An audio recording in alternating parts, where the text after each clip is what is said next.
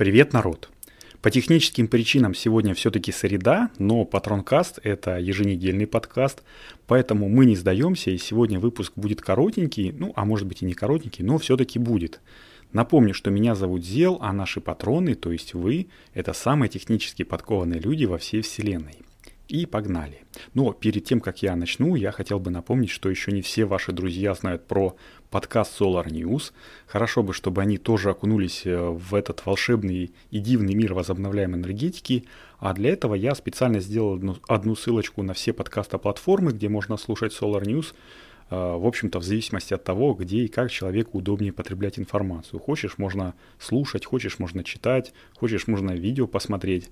И я бы попросил вас поделиться этой ссылочкой с друзьями, пусть тоже переходят на нашу светлую сторону силы, тем более, что 17 выпуск Патронкаста будет как раз про космос. Итак, Моему ребятенку Дед Мороз на Новый год подарил не что иное, как бинокль, который может использоваться для астрономических наблюдений. И за новогодние каникулы, в общем-то, мы даже пронаблюдали с ним пару раз. Он Луну, а я звезды. Ну, конечно, когда не было облачности, когда погода была ясная. Но, честно сказать, протестировал я этот бинокль, как это ни странно, еще 12 декабря. И помимо того, что это юбилей принятия поправок в закон об энергетике в России, который разрешил, в общем-то, частникам продавать электроэнергию в сеть по ценам ниже тех, по которым они ее потом закупают, это еще и день, когда на МКС поломались солнечные батареи. Ну, МКС это Международная космическая станция, все вы ее знаете. Да, хоть в космосе и делают все с запасом, техника все равно не вечна и когда-то приходит в негодность. Ну, со временем, а некоторые так даже и сразу. Так вот, на американском сегменте, это очень важно, я потом скажу, э, почему именно, на американском сегменте МКС вышел из строя один из блоков зарядки-разрядки аккумуляторных батарей.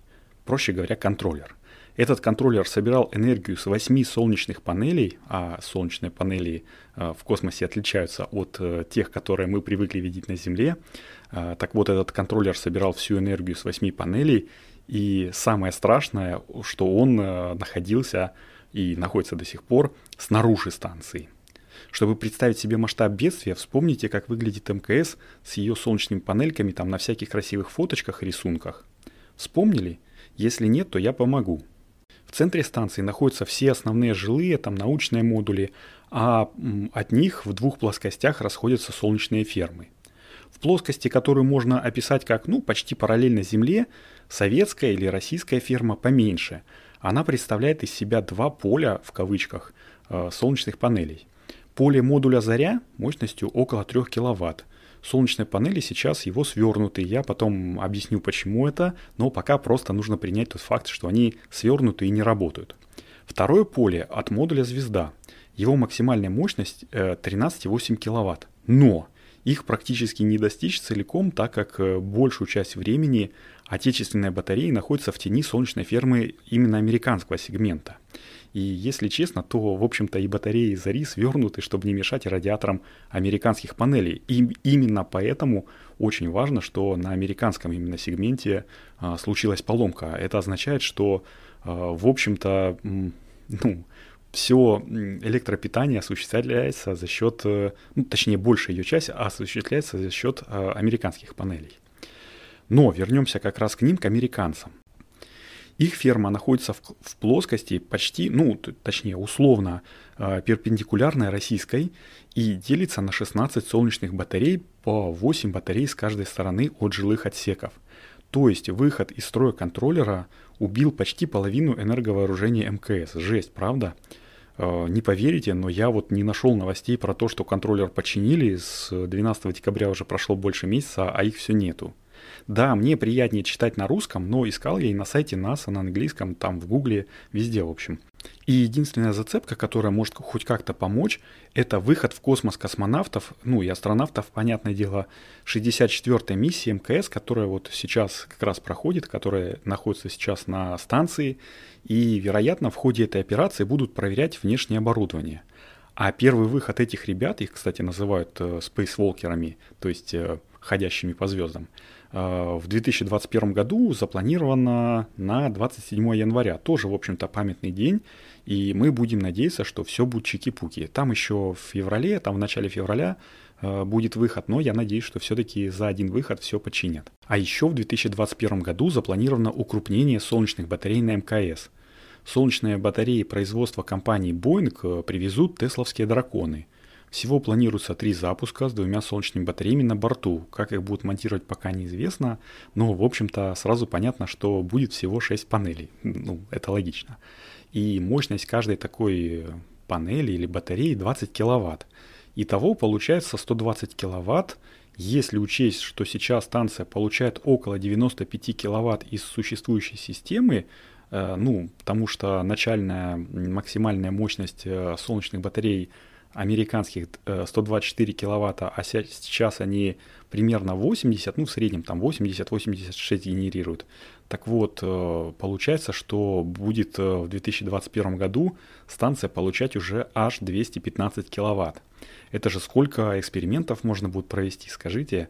Ну, в общем-то, не вся эта энергия идет на то, чтобы э, проводить ну, научную работу, обеспечивать жизнедеятельность станции. Э, часть идет э, на запас в аккумуляторных батареях, потому что э, МКС по-моему, если мне не изменяет память, 16 раз за сутки оборачивается, за, ну, оборачивается вокруг Земли, и поэтому какое-то время она всегда, ну, как бы бывает в тени. И в это время солнечные батареи, понятное дело, не работают и расходуется энергия из аккумуляторных батарей. Но о самом главном про новые солнечные панели я так и не сказал. Дело в том, что в 2017 году Boeing успешно протестировал сворачивающиеся солнечные панели. Как раз в жилу, в общем-то, про гибкие солнечные панели на нашем Zen-канале, да? Ну, я ни на что не намекаю, подписывайтесь. Так вот, эти рулонные солнечные панели, ну, в общем-то, они работают по такому же принципу, как и рулонные шторы. А, так они вот э, призваны уменьшить вес, упростить там процесс монтажа и будут в плане крепления продолжением, так сказать, существующих крыльев американской солнечной фермы.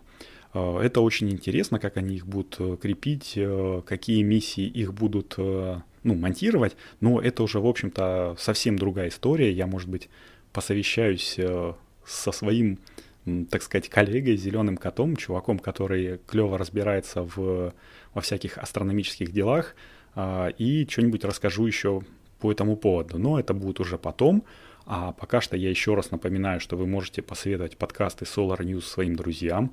Если им также нравится возобновляемая энергетика, то они могут ну, либо стать нашими патронами, развивать наше дружное комьюнити, или просто почитать наш уютный телеграм-канальчик, э, вот просто вбить в поиск название Solar News и погрузиться в новости солнечной индустрии.